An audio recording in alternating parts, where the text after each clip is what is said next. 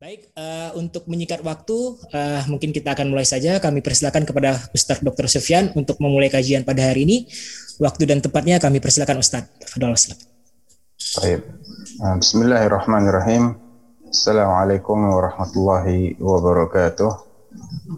Assalamualaikum. Alhamdulillah. Waalaikumsalam. ونستعينه ونستغفره ونعوذ بالله من شرور أنفسنا وسيئات أعمالنا من يهد الله فلا مضل له ومن يضلل فلا هادي له أشهد أن لا إله إلا الله وحده لا شريك له وأشهد أن محمدا عبده ورسوله لا نبي ولا رسول بعده صلى الله عليه وعلى آله وصحبه أجمعين أما بعد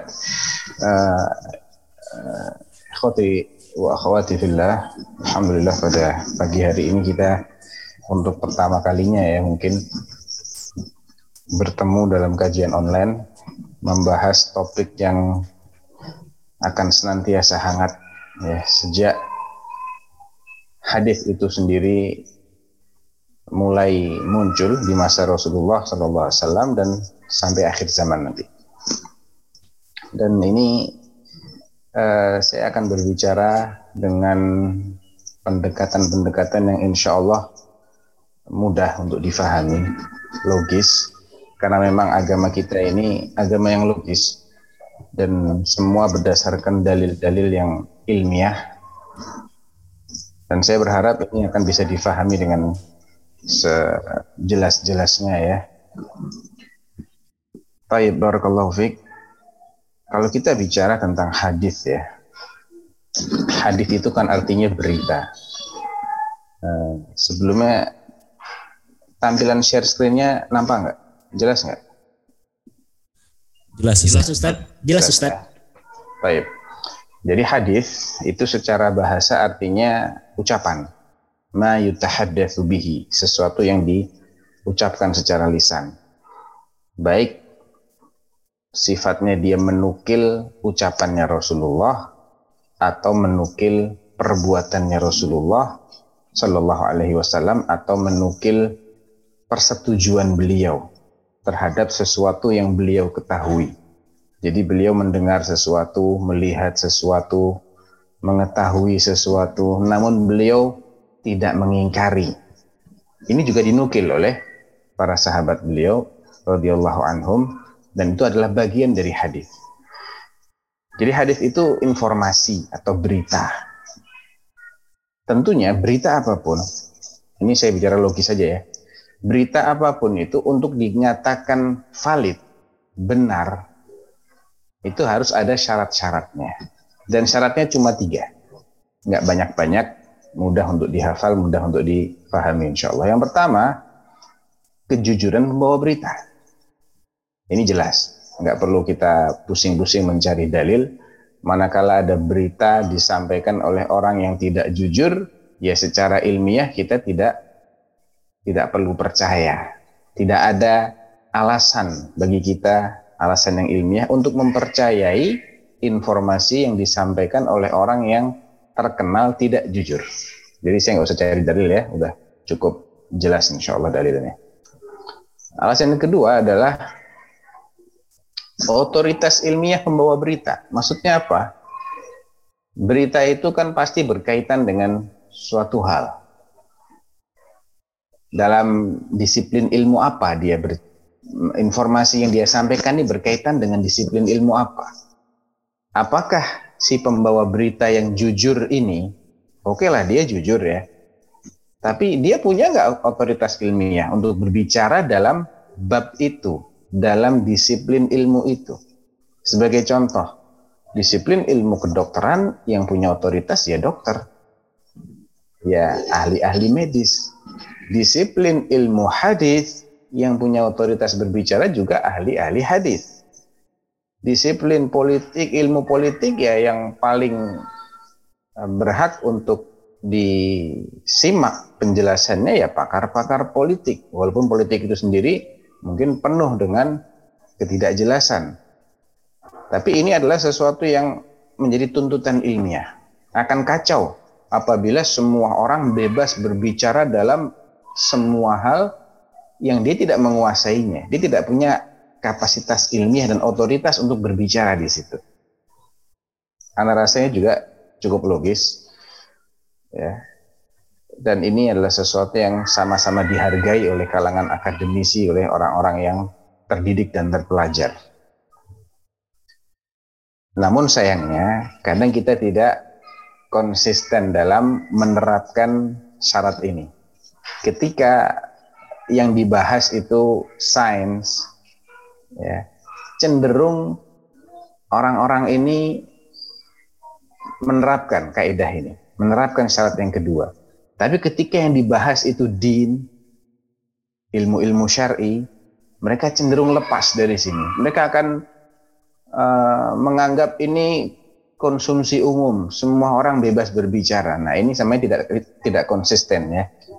Tidak konsisten itu adalah salah satu bentuk kelemahan hujah seseorang. Argumentasi seseorang itu dianggap lemah manakala tidak konsisten. Baik, itu syarat yang kedua.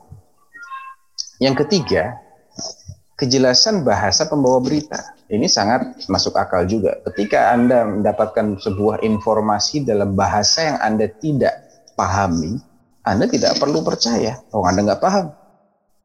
Ya. Walaupun yang membawa berita adalah orang yang jujur, walaupun dia adalah orang yang ahli, tapi Anda nggak paham bahasanya. Ini ngomong apa ini orang? Bagaimana saya harus percaya sesuatu yang saya tidak tidak mengerti sama sekali? Dia ini bicara apa? Ya, dan saya sudah cari-cari, tidak ada syarat yang keempat. Syarat yang ilmiah ya. Tidak ada yang keempat. Ya ini sudah sudah maksimal. Jujur, ilmiah, jelas. Intinya begitu. Pembawa berita yang jujur, dia berdasarkan ilmu, dan yang ketiga, ngomongnya jelas, bisa dipahami. Kalau ketiga syarat ini sudah terpenuhi pada suatu berita, apa pun beritanya ya, mau berita ilmu pengetahuan, mau berita-berita sehari-hari, ataupun informasi yang berkaitan dengan din, dengan apa yang harus dipercaya.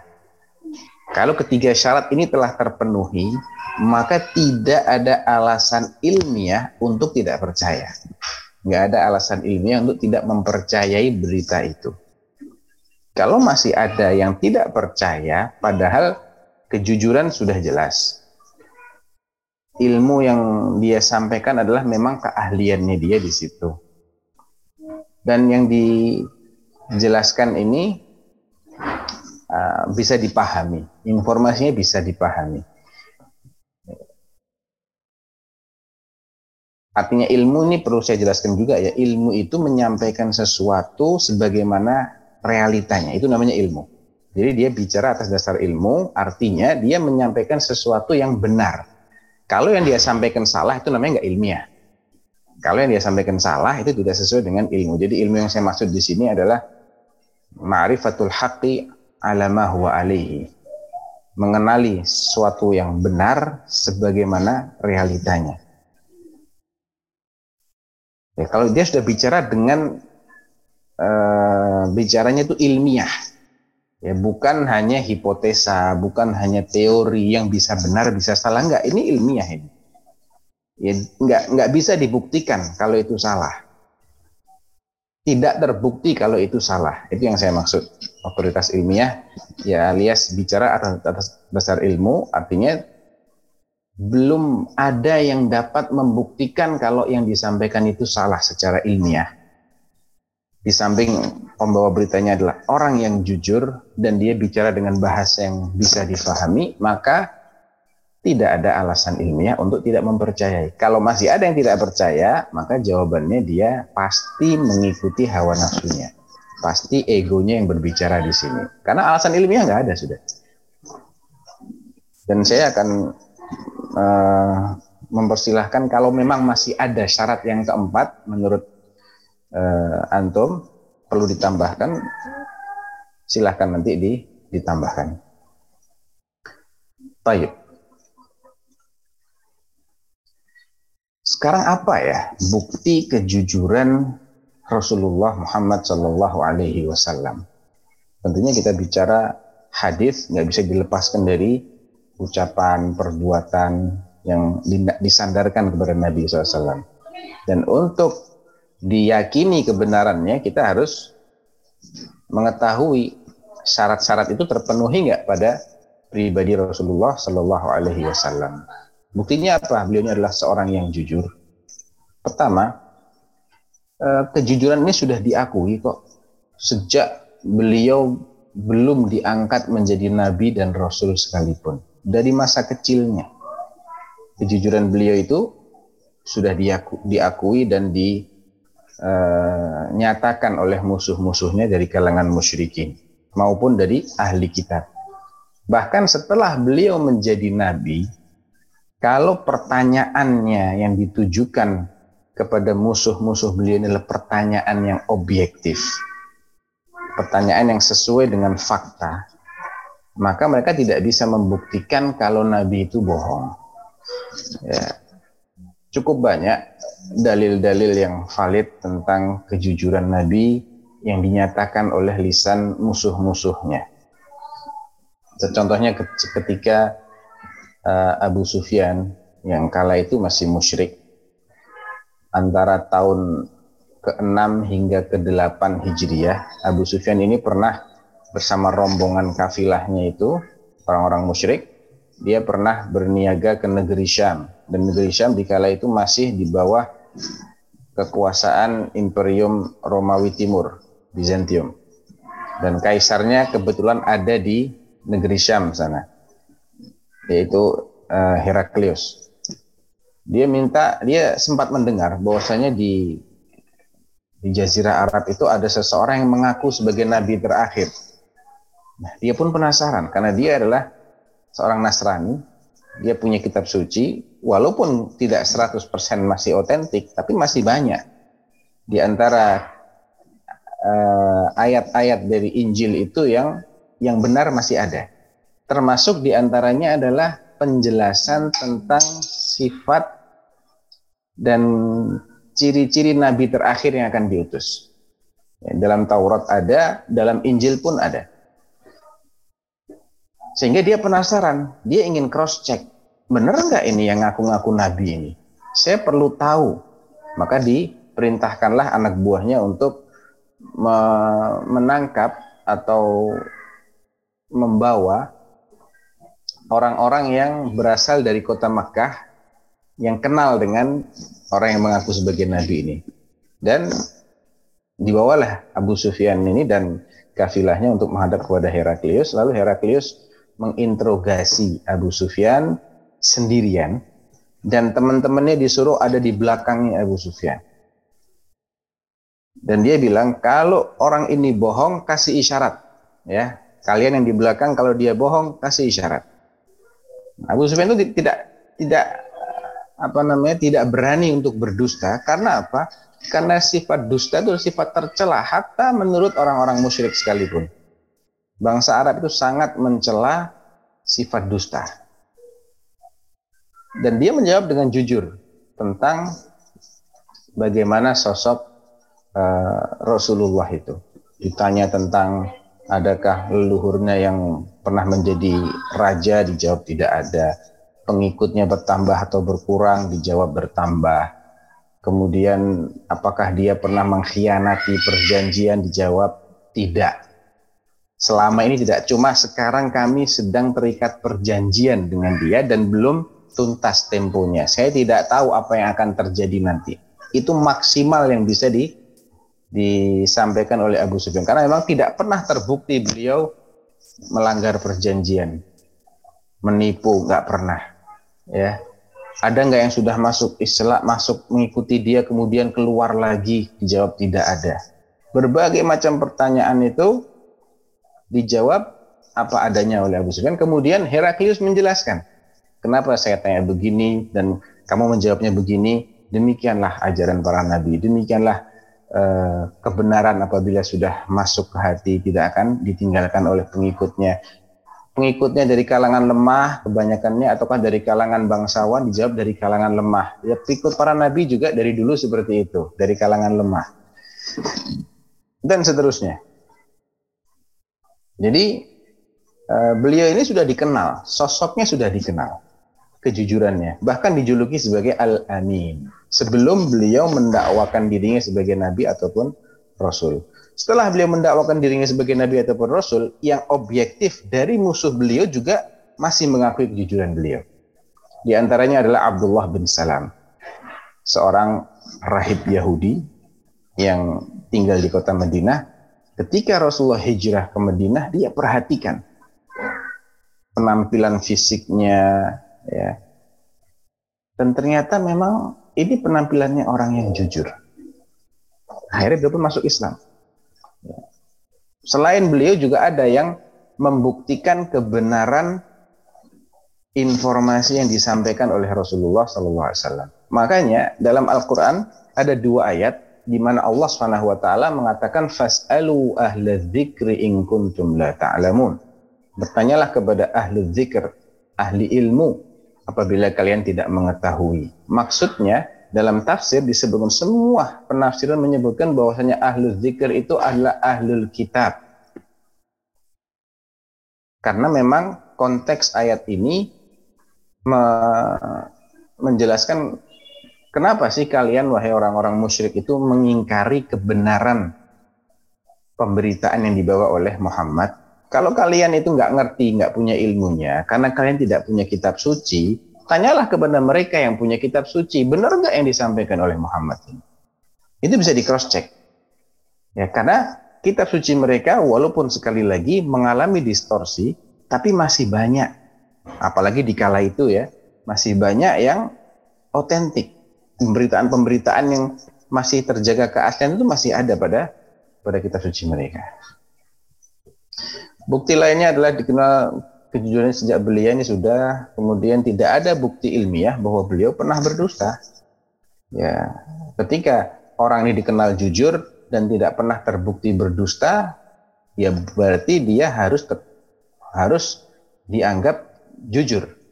Tidak boleh dituduh berdusta selagi tidak pernah terbukti beliau pernah berdusta dan dusta itu adalah mengabarkan sesuatu yang tidak sesuai kenyataan. Kalau beliau mengabarkan sesuatu yang belum terjadi, ya nggak bisa dianggap itu tidak akan terjadi. Itu nggak ilmiah.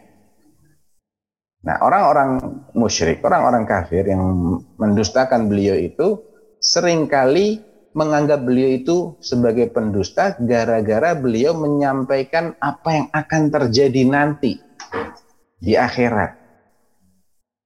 Peristiwa-peristiwa yang sifatnya gaib itu yang mereka ingkari. Padahal yang namanya ghaib di luar deteksi panca indera. Bagaimana sesuatu yang di luar deteksi panca indera akan dikatakan tidak ada? Padahal kita tahu panca indera kita tidak bisa mendeteksi semuanya. Banyak hal yang tidak bisa kita deteksi dengan panca indera kita. Dan kita nggak bisa menafikannya. Ya. Contohnya yang paling simpel adalah nyawa kita. Seperti apa bentuknya, warnanya, rasanya, nggak bisa. Tapi kita nggak bisa menolak kalau kita punya nyawa. Ya. Jadi itu tidak ilmiah. Oke, sekarang kita sudah tahu uh, bahwasanya Nabi Shallallahu Alaihi Wasallam itu telah terbukti kejujurannya dan kalau beliau berbicara sesuatu itu berdasarkan wahyu dari Allah Subhanahu wa taala. Sebetulnya ini juga penting untuk saya bahas ya, saya terlewat jadi ilmunya Rasulullah itu wahyu. Beliau bukan seorang uh, dokter, beliau bukan seorang fisikawan, kimiawan, biologis, astronomis, uh, matematikawan, politisi bukan. Beliau ini ilmu utamanya adalah wahyu. Sebagaimana yang disebutkan di akhir surat Al-Kahfi, "Qul innama ana basyarum mislukum." Katakan wahai Rasulullah, saya ini adalah manusia biasa seperti antum. Bedanya apa?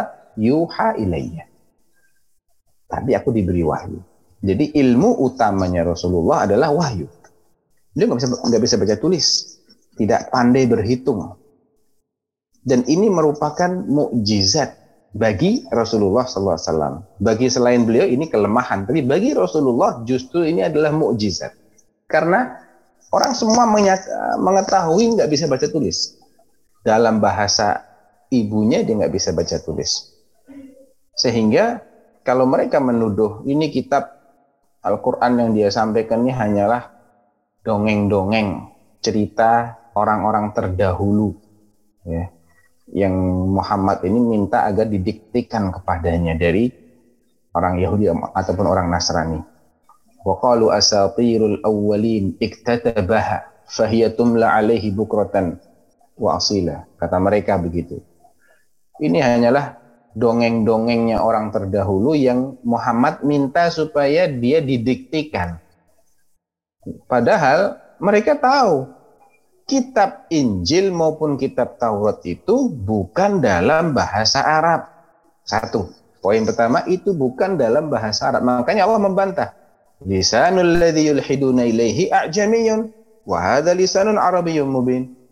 Padahal bahasa yang mereka kait-kaitkan Al-Quran ini dengan, yang maksud dengan Injil dan dengan Taurat itu, bahasanya adalah bahasa Ajami, bukan bahasa Arab.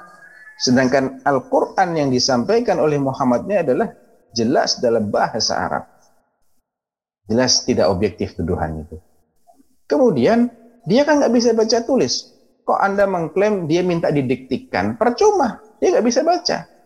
Dalam bahasa Arab aja nggak bisa baca, apalagi dalam bahasa Ibrani atau dalam bahasa Suryani. Jadi orang sama-sama tahu ini Nabiul Ummi, Nabi yang buta huruf. Kok dia bisa menyampaikan dengan sangat akurat kejadian masa lampau yang itu hanya diketahui oleh orang-orang yang bisa baca Taurat, bisa baca Injil. Karena ini juga kelebihan ya. Taurat dan Injil itu adalah kitab yang sangat berat dan sangat sulit untuk dihafal. Jadi nggak ada hampir tidak ada orang yang menghafal Injil dan menghafal Taurat kecuali sangat sedikit sekali, saking beratnya dia. Adapun Al-Qur'an Allah telah ringankan. Allah telah mudahkan di surat Al-Qamar, "Walaqad yassarnal Qur'ana lidzikr fahal min muddakir." Andai nggak dimudahkan oleh Allah untuk dihafal, tidak akan ada yang hafal Al-Quran. Sebagaimana hari ini juga tidak akan tidak ada yang orang menghafal Taurat dan hafal Injil.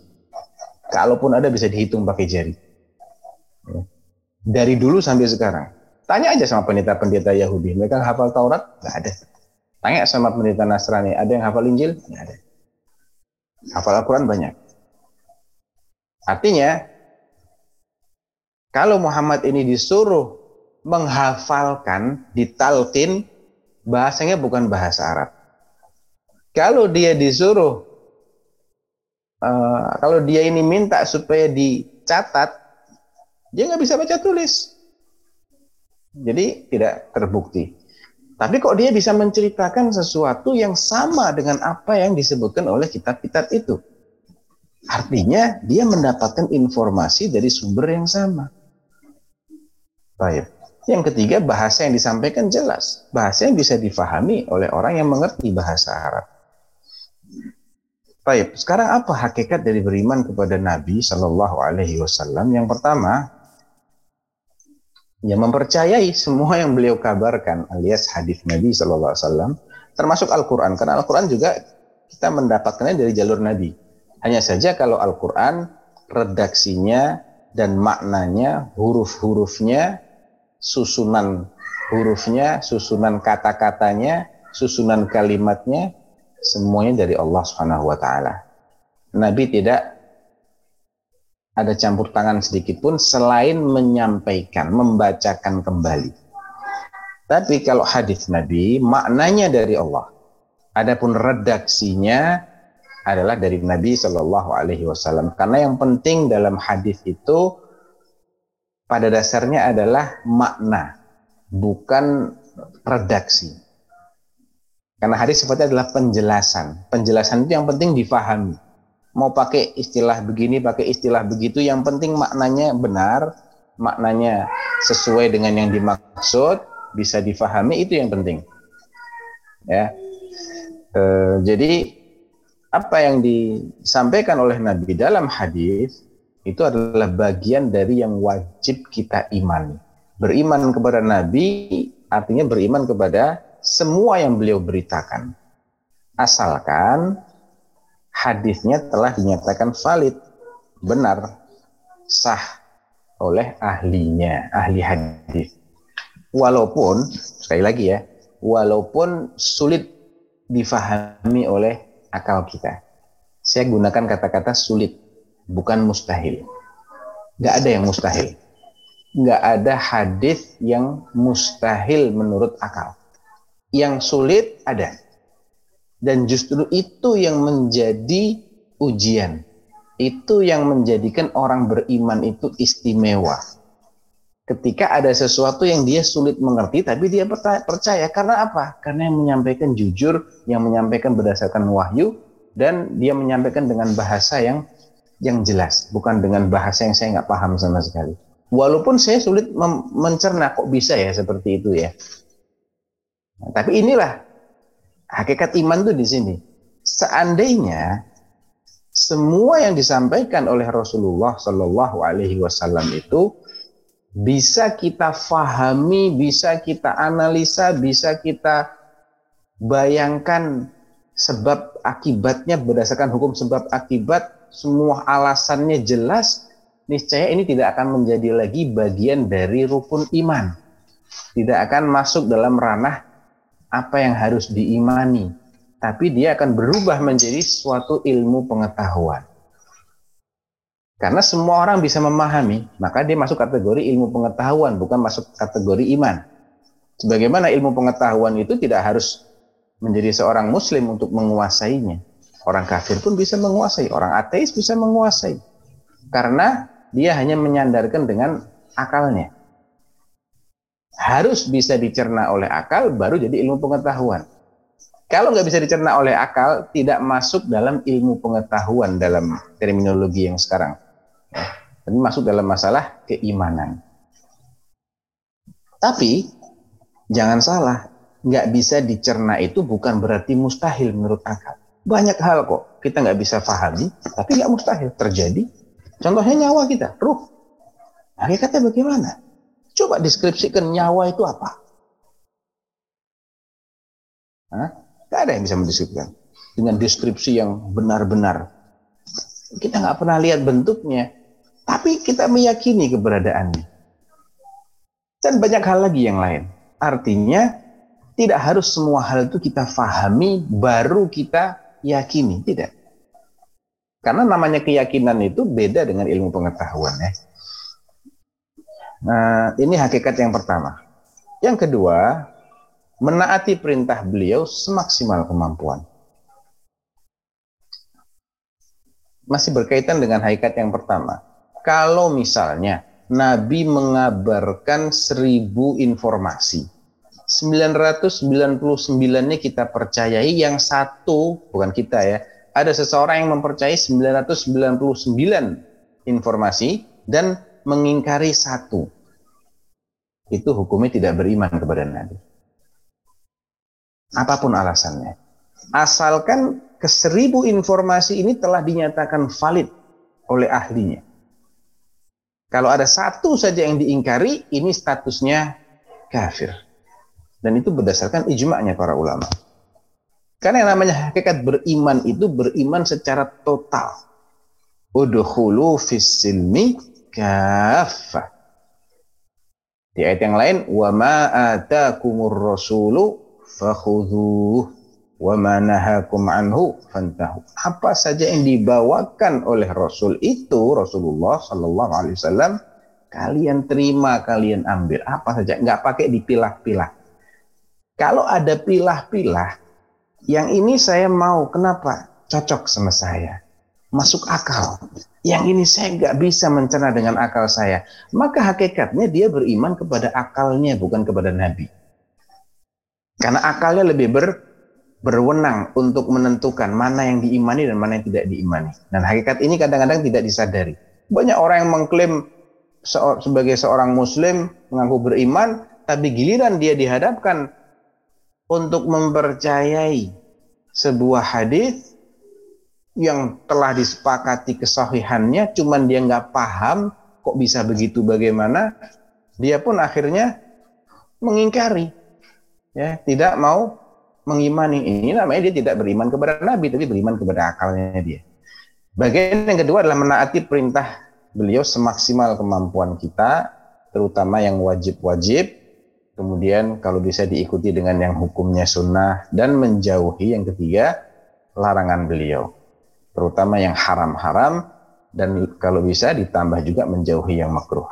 Dan yang keempat, menunaikan ibadah berdasarkan bimbingan beliau, karena memang ibadah ini termasuk wewenangnya Allah Subhanahu wa taala. Kalau Allah tidak perintahkan Rasulnya untuk melakukan ritual A, ya kita nggak boleh melakukan ritual A. Am lahum syuraka usyara'u lahum minad dini ma lam bihillah. Dalam surat Asy-Syura Allah menjelaskan apakah mereka itu memiliki sekutu-sekutu yang mensyariatkan agama untuk mereka tanpa izin dari Allah. Jadi nggak bisa sesuatu itu dianggap sebagai bagian dari ajaran agama kalau tidak ada petunjuk pelaksanaan atau dalilnya dari Rasulullah Shallallahu Alaihi Wasallam. Nah, ini pembahasan juga penting ya. Mengimani Al-Quran, konsekuensinya harus mengimani hadis. Sama saja antara Al-Quran dengan hadis itu sama dari sisi dua-duanya adalah wahyu. Walaupun uh, penampilannya berbeda. Al-Quran itu sifatnya huruf dan maknanya dari Allah. Kalau hadis maknanya saja dari Allah, adapun redaksinya itu dari Nabi SAW. Bahkan hadis juga bisa diriwayatkan dengan secara maknawi saja. Nabi mengatakan maknanya begini, kemudian makna itu diserap dan diungkapkan dengan bahasa masing-masing, tapi maknanya masih sama. Itu juga masih masuk kategori hadis. Karena ada sebagian kalangan yang menganggap cukup aja Al-Quran, nggak perlu kita mengimani hadis. Nah, kita akan lihat apakah itu memungkinkan, itu ilmiah ataukah tidak. Yang pertama, Al-Quran adalah kitab hidayah, kitab petunjuk. Yang namanya petunjuk, uh, ayol ikhwah, itu nggak akan ada manfaatnya kalau nggak dipahami dengan benar. Ya, petunjuk apa saja. Kalau kita hanya menganggap Al-Quran sebagai teks, tulisan, ya dia tidak akan memberikan petunjuk apa-apa. Kalau dia hanya dibaca saja tanpa difahami, dia tidak akan uh, bermanfaat sebagai petunjuk. Dalam surat Al-Baqarah, "Dzalikal kitabul la raiba fihi hudan lil muttaqin." Dia adalah petunjuk bagi orang-orang yang bertakwa.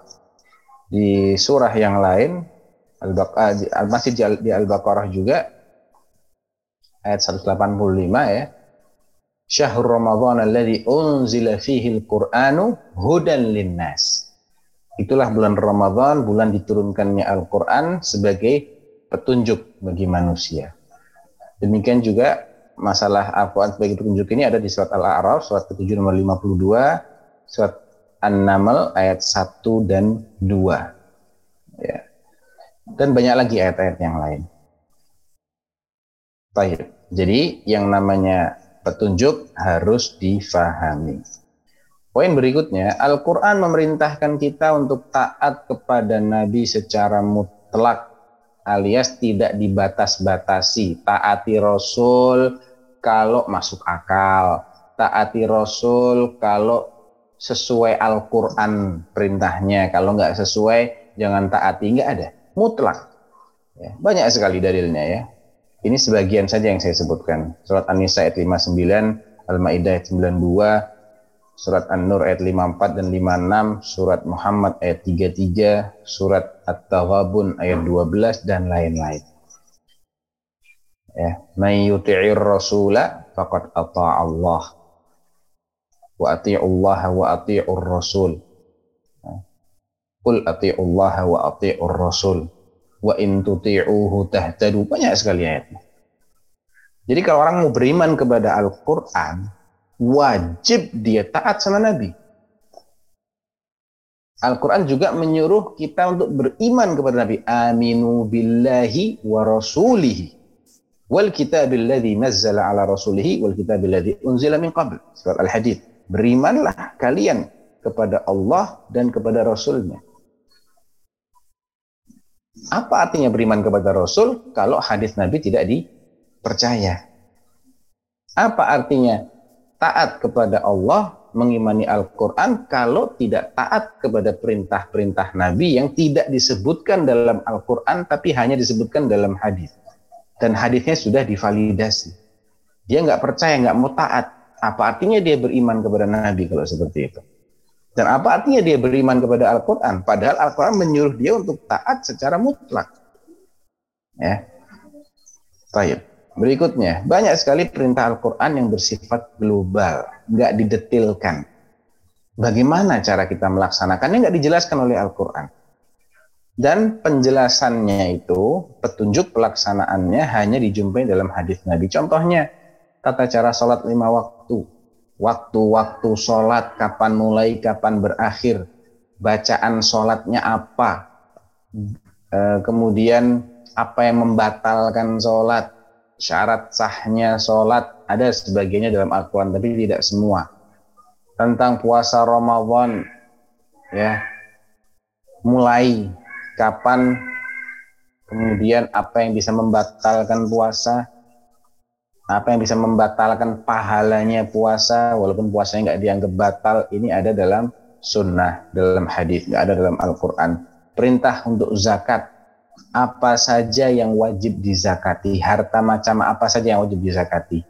Kemudian berapa kadarnya baru dikategorikan mencapai nisab.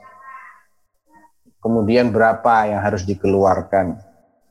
Haji tata caranya bagaimana? Ini semuanya detail-detailnya hanya ada dalam sunnah Rasulullah SAW dan banyak lagi yang lain aturan jual beli, pernikahan dan lain sebagainya. Kemudian Allah menyamakan antara taat kepada Nabi dengan taat kepada dirinya dalam uh, An-Nisa ayat 64 dan ayat 80. Wa may yuti'ir rasula faqad Allah. Barang siapa taat kepada Rasul berarti dia telah taat kepada Allah. Artinya sama. Al-Qur'an, hadis dua-duanya wahyu. Uh, di ayat yang 80 juga maknanya ke situ.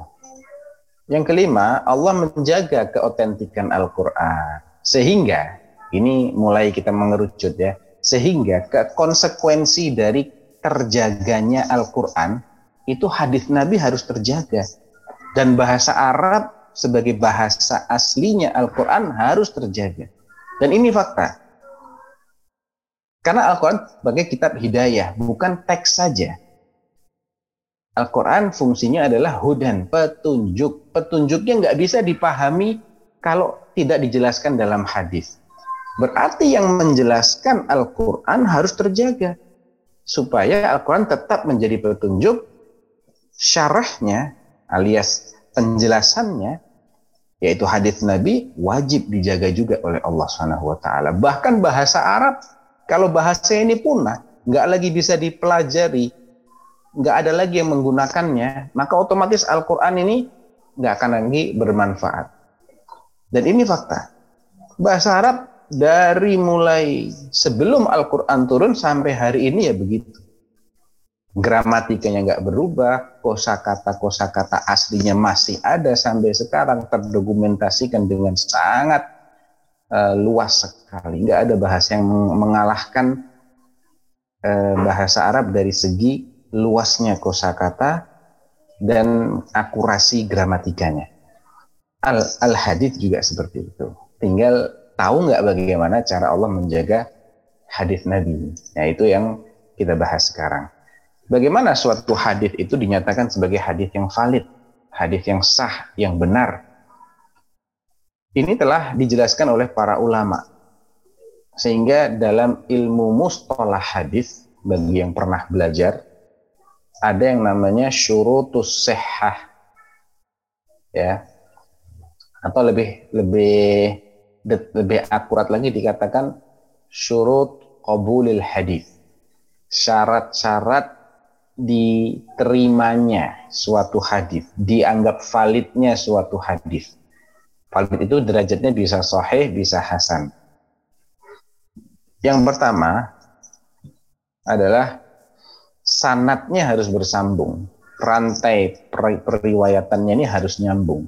Masing-masing perawi harus mendengar langsung dari gurunya. Gurunya mendengar lagi dari gurunya, gurunya mendengar lagi dari gurunya, terus sampai kepada Nabi Shallallahu Alaihi Wasallam.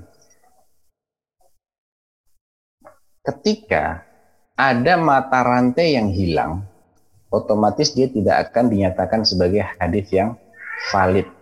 Kecuali kalau ada indikator khusus. Nah, indikatornya ini juga sifatnya ilmiah.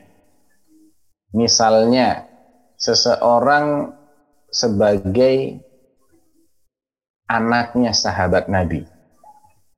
Cuman anak ini masih balita, bapaknya sudah meninggal. Bapaknya sahabat Nabi. Anak ini masih usia balita, sudah ditinggal mati oleh bapaknya. Kemudian kita temukan si anak ini meriwayatkan hadis dari bapaknya tanpa menyebut siapa perantaranya. Padahal balita ini nggak paham masalah hadis, dia belum belum menghafal hadis, belum memahami hadis. Hanya saja berdasarkan telaah dan informasi yang dikumpulkan, anak ini sekelilingnya adalah keluarganya dia. Ibunya, pamannya, atau saudaranya, kakaknya, baik ibu, baik paman maupun kakak semuanya mendengar dari sahabat ini. Sehingga bisa dipastikan walaupun si anak tidak menyebutkan siapa perantara, tapi nggak mungkin keluar dari ibunya atau kakak-kakaknya atau pamannya dia. Dan mereka semuanya adalah orang-orang yang jujur. Sehingga walaupun dia tidak menyebutkan siapa perantaranya, tapi hakikatnya bisa diketahui. Kalau nggak fulan ya fulanah, kalau nggak fulanah ya fulan. Dan mereka semua orang-orang yang jujur. Jadi pada dasarnya bersambung itu sangat. Cuman dia tidak menyebutkan. Nah itu itu pengecualian ya. Jadi intinya syarat yang pertama adalah sanatnya harus bersambung.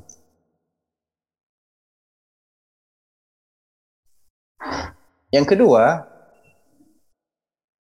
adalah semua perawinya harus kredibel, harus jujur dan bertakwa. Bukan hanya jujur tapi dia harus dikenal sebagai orang yang bertakwa, orang soleh. Ada kalanya dia jujur tapi dia fasik. Jujur itu masalahnya dia tidak berdusta memang, tapi dia dari segi penampilan, dari segi ibadahnya asal-asalan, ini nggak bisa diterima beritanya. Eh, jadi jujur dan bertakwa ini syarat karena dia akan menyampaikan sesuatu yang ini akan menjadi bagian dari agama. Jadi beda ya antara kebenaran dengan wahyu. Kalau wahyu pasti benar, tapi kalau kebenaran belum tentu dia merupakan bagian dari wahyu. Mengingkari kebenaran tidak menjadikan seseorang itu kafir dengan otomatis, tapi mengingkari wahyu menjadikan seseorang kafir secara otomatis.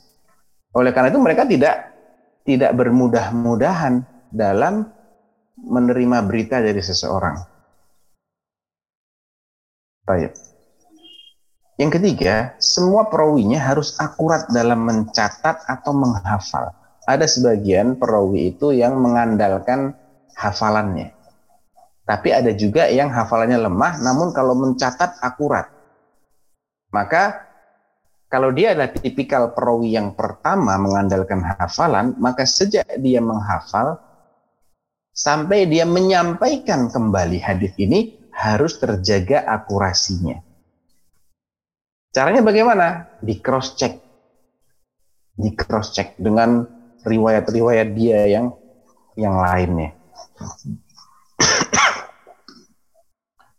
Demikian pula kalau dia mengandalkan catatan, maka dipersyaratkan dia tidak boleh sembarangan dalam meminjamkan catatannya kepada orang-orang yang tidak amanah sehingga terkadang disisipkan sebuah hadis yang itu bukan hadisnya dia. Ada kalanya orang itu mencatat namun dia tidak menjaga catatannya dan dia akan didoifkan oleh para ahli hadis. Ketika dia meriwayatkan sebuah hadis, dia akan didoifkan. Karena apa? Dia teledor terhadap catatannya. Ini rentan disusupi oleh sesuatu yang bukan hadisnya dia. Yang keempat, hadis tersebut harus bebas dari cacat yang tersembunyi. Dan ini yang mengetahui adalah pakar-pakar yang sudah puluhan tahun sudah menghafal ratusan ribu hadis dengan sanatnya. Sehingga dia memiliki kepekaan. Ya, di diibaratkan dengan zaman dahulu itu ada orang yang berprofesi sebagai money changer. Sudah ada dari zaman Nabi itu sudah ada. Dia menukar dinar dengan dirham atau dirham dengan dinar. Karena dinar itu dari emas, dirham itu dari perak. Nah, dulu dinar dan dirham itu ada yang kualitas logam mulianya itu bagus, ada yang banyak campurannya. Bagaimana mereka mendeteksi ini asli, ini campuran, ini palsu? Adalah dengan menjatuhkan kepingan dirham atau dinar tadi di atas benda yang keras dan akan menimbulkan suara ting itu dari suaranya bisa dibedakan. Oh kalau begini ini asli mas nih. Oh kalau begini ini ada campurannya. Oh, ini palsu. Dan ini hanya bisa di skill ini hanya dimiliki oleh orang-orang yang sudah berpengalaman. Dia nggak bisa menjelaskan itu secara naratif ya, menjadikannya sebagai rumusan-rumusan baku. Nggak bisa, karena ini pengalaman. Dan itu dalam dunia kedokteran pun juga Anda yakin ada ya. Orang yang sudah benar-benar pengalaman itu mungkin dipegang aja. Ya misalnya dokter Aisyah sudah pakar sama penyakit anak dia lihat muka anaknya oh ini sakitnya begini nih. Ada sebagian dokter yang saking ahlinya dia memiliki kepekaan seperti itu. Betul nggak? Nah, Ustaz. Nah, masya Allah nih. Ya. Ada lagi yang cuman dilihat dari gejala-gejalanya ada apa diagnosa berdasarkan apa namanya matanya berdasarkan uh, macam-macam.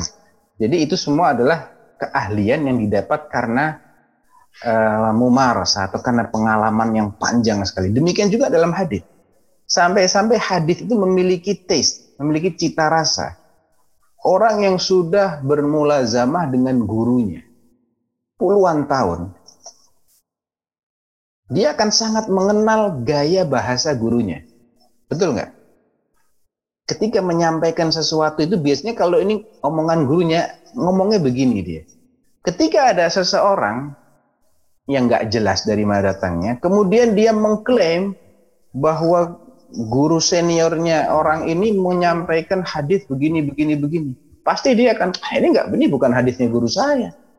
Nggak sama itu. Redaksinya dia nggak pernah ngomong dengan redaksi seperti itu. Jadi hadis itu juga punya cita rasa. Itu bisa dikenali oleh orang-orang yang sudah mendarah daging dengan ilmu hadis ini. Nah ini catat tersembunyi itu kadang sepintas nggak kelihatan, sepintas nyambung fulan dari fulan, fulan dari fulan. Ini sikoh, ini sikoh, ini sikoh, ini sikoh. Kalau cuma sepintas, dia akan terkelabui dari yang namanya illah atau cacat tersembunyi. Dan ini adalah syarat nggak cukup poin satu dua tiga nggak cukup. Harus ada apa namanya ini tok nggak cukup. Ya. Ini harus ada ini. Harus di dipastikan tidak ada cacat yang tersembunyi. Ya, berikutnya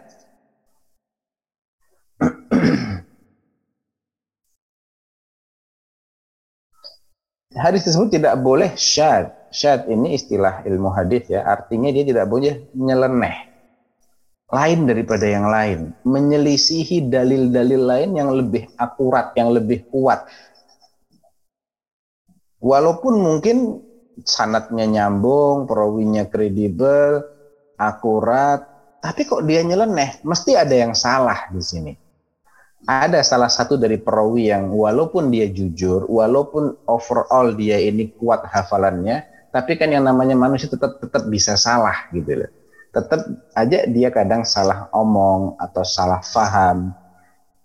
Ya, dan itu bisa dibuktikan, bukan asal uh, mengklaim aja ini mesti ngawur ini. Yang bisa mengatakan begitu adalah orang-orang yang benar-benar sudah menguasai ilmu hadis, menguasai rijalul hadis tidak bisa sembarangan karena itu adalah ilmu termasuk yang tersembunyi. Nah, dari kelima syarat ini baru hadis itu bisa di divalidasi ya. nah, biasanya yang suka jadi pertanyaan, kalau kita harus beriman kepada hadis, tapi kan ada hadis yang doif, ada hadis yang palsu. Bagaimana dong? Kita disuruh mengikuti hadis, percaya hadis, tapi ada yang doif, ada yang palsu. Katanya hadis terjaga. Kok ada yang doif, ada yang palsu? Nah, jawabannya bagaimana? Yang pertama, adanya klasifikasi ini hadis doif, ini palsu, itu baru sebagian kecil ya. Ada yang namanya mutawatir. Sangat kuat. Ini sudah yakin benernya itu diyakini. Ada kriterianya untuk menjadi hadis yang mutawatir qat'i. Ada yang namanya sahih. Sahih itu juga terbagi menjadi sahih lidzatihi sahih li ada lagi di bawahnya itu sahih ini sangat kuat ya atau kuat lah. Kebenarannya itu kuat. Ada lagi yang namanya hasan. Hasan ini cukup kuat. Ya tidak sekuat sahih tapi masih cukup kuat. Ada lagi yang baif, lemah. Kemungkinan benernya lebih lemah daripada kemungkinan salahnya. Jadi dia dianggap tidak valid. Dan baif pun ada grade-grade-nya. Ada baif, ada baif dan ada mungkar, ada matruk, ada juga maudu palsu. Kalau sudah palsu berarti ini batil, nggak benar Nabi nggak pernah mengatakan seperti itu, nggak pernah melakukan seperti itu. Penisbatannya kepada Nabi adalah batil. Nah, klasifikasi ini bagaimana kok bisa muncul seandainya tidak ada ilmunya? Justru adanya klasifikasi istilah-istilah ini menunjukkan akurasi daripada ilmu hadis. Karena dia bisa klasifikasikan. Nggak semuanya langsung dianggap batil, nggak semuanya langsung dianggap valid. Validasi validitasnya pun bisa bisa ditentukan grade-nya. Sehingga ketika mungkin ada sesuatu yang dua riwayat yang kontradiktif, maka mereka bisa mentarjih. Oh, yang ini lebih kuat. Maka dalil dia lebih kuat. Yang kedua, keberadaan hadis palsu itu tidaklah berbahaya sebetulnya bagi hadis yang asli. Selagi yang asli ini dapat dideteksi oleh ahlinya. Ya. Jadi yang bisa mendeteksi itu harus ahli. Dan itu nggak masalah. Sebagaimana ahli kesehatan, dia bisa mendeteksi ini gejala COVID. Ini bukan gejala COVID, ini cuman demam biasa, ini batuk-batuk biasa. Ya. Apakah ketika adanya kemiripan suatu gejala penyakit dalam dunia kesehatan misalnya, itu cukup dijadikan sebagai alasan udah dah kita nggak usah pelajari ini penyakit ini karena gejalanya mirip-mirip banget sama yang itu. Ntar kita salah diagnosa lagi. Kan nggak ilmiah itu. Ya supaya anda nggak salah diagnosa anda pelajari ciri-cirinya. Pasti bisa dibedakan. Tergantung sejauh mana ilmu anda. Kalau ilmunya pas-pasan ya nggak bisa membedakan apa apa pun nggak bisa dia. Dia nggak bisa membedakan antara gatal alergi antara gatal jamuran antara gatal karena bakteri atau apa atau apa nggak bisa. Tapi yang ahli dia tahu ilmunya. Sehingga nggak nggak nggak masalah keberadaan hadis dhaif, keberadaan hadis palsu itu nggak nggak masalah sebetulnya. Toh kita juga ketika kita uh, ingin membeli suatu produk yang ada KW-nya, Kita tetap bisa kok mendapatkan yang asli asalkan tahu caranya. Ya. Jadi keberadaan hadis palsu tidak bisa dijadikan alasan ilmiah untuk mengabaikan dan menjauhi yang asli. Ya. Walaupun jumlahnya mungkin diklaim ada ribuan nih hadis palsu. Nah, so what? Ribuan barang KW juga ada. Ya, obat-obatan pas palsu juga ada. Tapi yang asli juga ada. Kalau mau dapat yang asli ya belinya dari apotek yang yang kredibel. Minta obatnya dari dokter. Jangan dari pinggir jalan. Ya salah sendiri kalau ngambil obatnya dari pinggir jalan. Ambil obat dari toko-toko yang memang menjamin keasliannya. Kalau ingin mendapatkan hadis yang sahih, ya silahkan rujuk kepada as-sahihain. Silahkan mengambil hadis-hadis yang disepakati oleh para ulama atau telah divalidasi oleh seorang ahli. Nah, di hadis yang dikenal keahliannya, dia telah mengatakan ini sahih, ambil. Insya Allah sahih. Jadi uh, ini kadang menjadi apa ya semacam syubhat gitu ya untuk udahlah kita nggak usah ngambil hadis saja itu jelas tidak tidak ilmiah.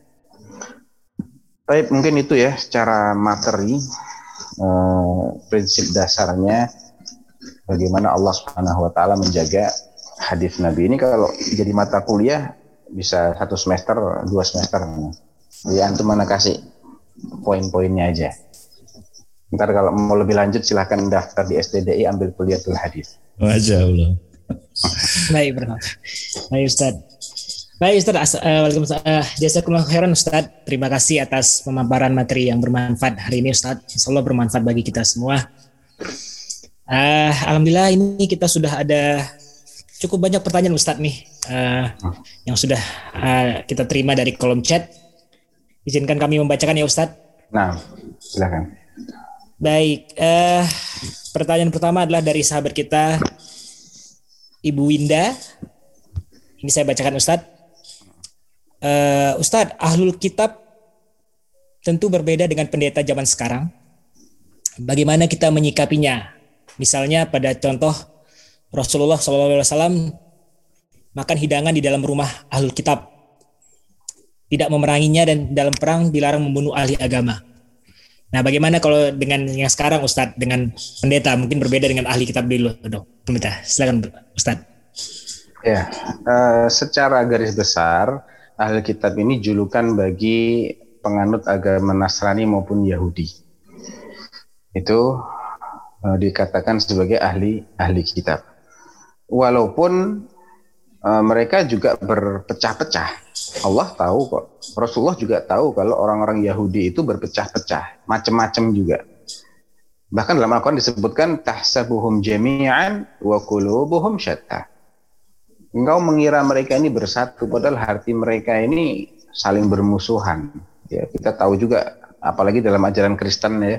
Ada gereja Kristen Jawa, ada Kristen Jepang, ada Cina, ada uh, Ortodoks, macam-macam lah dan masing-masing itu tidak tidak tidak sama 100%. Tapi mereka masih dikatakan sebagai ahli kitab. Karena sama-sama menganggap Injil sebagai kitab suci mereka. Tinggal ada beberapa poin yang itu menjadikan sikap kita berbeda kepada mereka sesuai dengan kondisinya. Misal, makanan atau sembelihannya ahli kitab halal atau haram. Itu ada kriterianya untuk dianggap halal. Jangankan ahli kitab, muslim saja kalau nyembelih tidak secara syar'i ya nggak halal. Misal uh, sudah jadi bangkai terus disembelih, tetap haram walaupun di ketika dia menyembelih bangkai ini dia baca Bismillah Allahu Akbar, dia pakai pisau, dia sholat lima waktu tapi kalau sudah mati duluan baru disembelih tidak sah. Sudah jatuh sebagai bangkai. Atau dia mematikan hewan ini tanpa melewati proses penyembelihan syar'i walaupun awalnya hidup dengan dipukul kepalanya ya, atau ditenggelamkan atau di dijatuhkan dari tempat yang tinggi atau ditusuk mengalami pendarahan padahal dia bisa disembelih. Walaupun yang melakukan itu muslim, otomatis akan akan menjadi haram. Apalagi kalau itu ahli kitab. Jadi kita tidak hanya melihat kepada klaim dia dia ahli kitab, tapi juga ada kriteria tertentu yang harus dipenuhi agar sembelihan mereka halal kita makan. Nah, masalahnya adalah orang-orang Nasoro hari ini itu bisa dikatakan 50 persennya sudah ateis. Di Eropa, di Amerika itu ateisme itu 50 persen lebih. Ya, sehingga klaim mereka, intisab mereka, afiliasi mereka kepada Nasrani itu hanya nama saja. Kayak di kita tuh ada Islam KTP aja, abangan. Dia nggak nggak ngerti Islam, nggak ngamalkan Islam. Kalau dia e, memproses masakan atau makanan juga tidak mengindahkan aturan Islam. Nah kalau seperti ini ya nggak bisa kita samakan hukum makanannya ahli kitab dengan orang-orang itu. Ahli kitab yang dihalalkan dalam Al-Quran itu ya ahli kitab yang masih mengindahkan aturan kitab suci mereka, bukan ahli kitab abangan. Demikian juga Eh, pendetanya boleh nggak diperangi?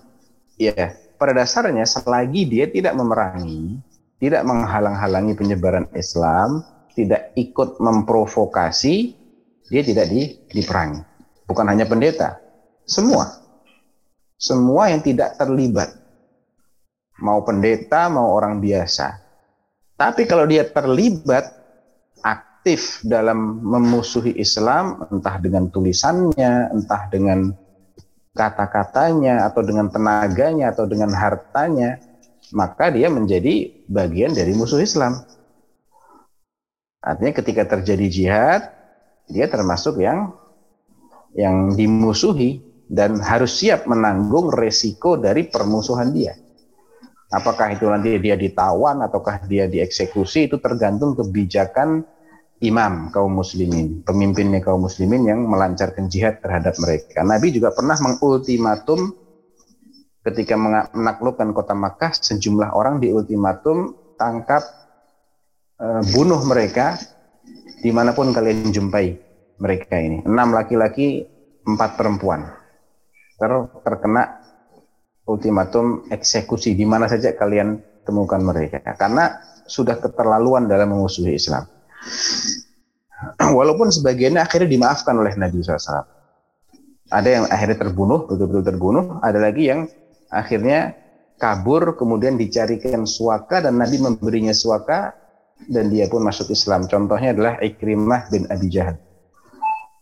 Nah, jadi relatif ya, nggak bisa kita samakan memang betul, tapi ada juga yang masih berlaku. Nah, penjelasan detailnya itu memang harus lihat case by case. Kalau dipukul rata nggak bisa memang.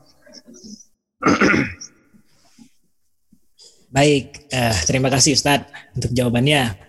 Kita nih masih ada pertanyaan lagi Ustadz dari sahabat kita Triani. Afwan Ustadz uh, ingin bertanya, bagaimana hukumnya seorang mualaf yang masuk Islam dengan cara sembunyi, sembunyi-sembunyi karena belum berani diketahui keluarganya dengan mengucapkan dua kalimat syahadat sendiri tanpa saksi, apakah sah atau tidak keislamannya dan adakah hadisnya Ustadz? Terima kasih Ustadz.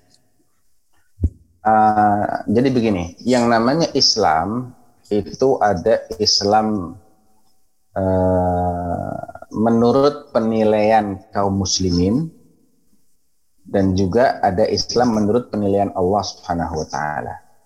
Orang ini menurut penilaian kaum muslimin ya dia belum dianggap sebagai muslim karena mereka tidak pernah mendengar dia bersyahadat. Artinya tidak ada kewajiban bagi kaum muslimin untuk memperlakukan orang yang sembunyi-sembunyi syahadatnya tadi sebagai saudara mereka seislam.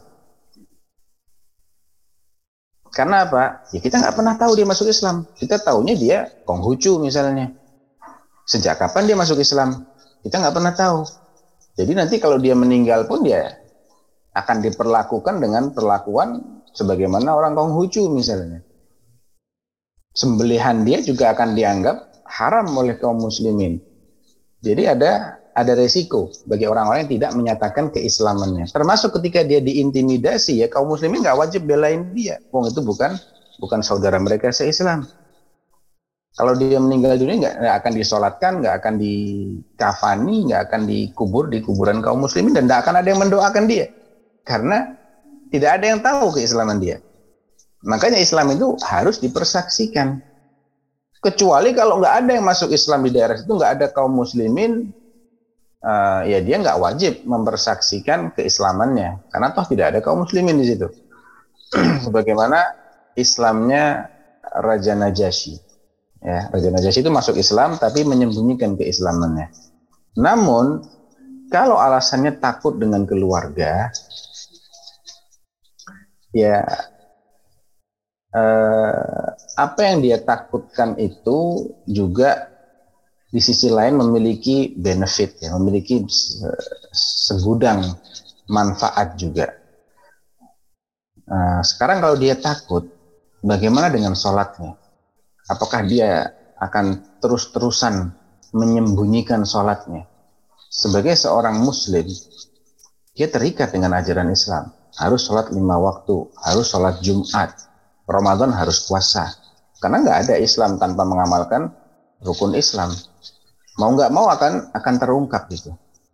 Jadi ya saya khawatir saja kalau dia menyembunyikan, dia akhirnya juga tidak bisa melaksanakan rukun-rukun Islam. Padahal rukun Islam itu tiang-tiangnya Islam. Bangunannya nggak akan berdiri kalau nggak ada tiang. Nggak bisa dia hanya syahadat di batin saja, kemudian nggak sholat, nggak puasa, nggak ini, nggak macem-macem, nggak bisa. Ya. Jadi ya tawakal kepada Allah Subhanahu Wa Taala, kemudian eh, masuk Islamlah dengan disaksikan oleh orang minimal satu orang yang sudah balik dicatat sehingga dia bisa terjaga hak-haknya sebagai muslim. Nah, tawakal sama Allah. Baik Ustadz, jazakallah Ustadz. Masih ada lagi Ustadz pertanyaan dari sahabat kita Ustadz. Kali ini dari sahabat kita Dimas. Uh, Assalamualaikum Ustadz, izin bertanya Ustadz, bagaimana menghubung bagaimana menghubungkan antara menjalankan agama secara kafah taat terhadap apa saja yang diperintahkan Allah dan Nabi dengan mengerjakan ketaatan semampunya dan adanya hukum wajib, sunnah, mubah, makruh sehingga orang bisa memilah-memilih karena seakan-akan dua hal tersebut bertolak belakang. Mohon jawabannya Ustadz. Iya, uh, itu tidak bertolak belakang. Ya, antara menjalankan perintah semampunya itu artinya begini. Perintah itu kan memang secara hukum syar'i itu terbagi menjadi dua, perintah yang mewajibkan atau perintah yang menyunahkan. Dua-duanya dikatakan perintah. Nah, bagaimana kita memilah-milah? Ada indikatornya. Ketika pelaku dari perintah ini, yang mengerjakan perintah ini, diberi janji akan mendapatkan ini, mendapatkan itu, dan yang tidak mengerjakan diancam, berarti ini wajib artinya. Berarti ini wajib. Ya. Tapi ketika yang melakukan diberi iming-iming yang baik dan yang tidak melakukan tidak diancam apa-apa, berarti itu tidak wajib tapi anjuran. Ya, semua perintah baik itu yang wajib ataupun yang sunnah selalu oleh Allah dikaitkan dengan kemampuan. Fattaqullaha mastata'tum. Bertakwalah engkau kepada Allah semampumu, sekuat istita'ahmu, kemampuanmu la yukallifullahu nafsan illa wus'aha. Allah tidak membebani seseorang di luar kemampuannya. Kalau dia mampu melaksanakan yang sunnah, ya dia diperintahkan, tapi tidak wajib. Kalau dia tidak mampu melaksanakan yang wajib, ya gugur.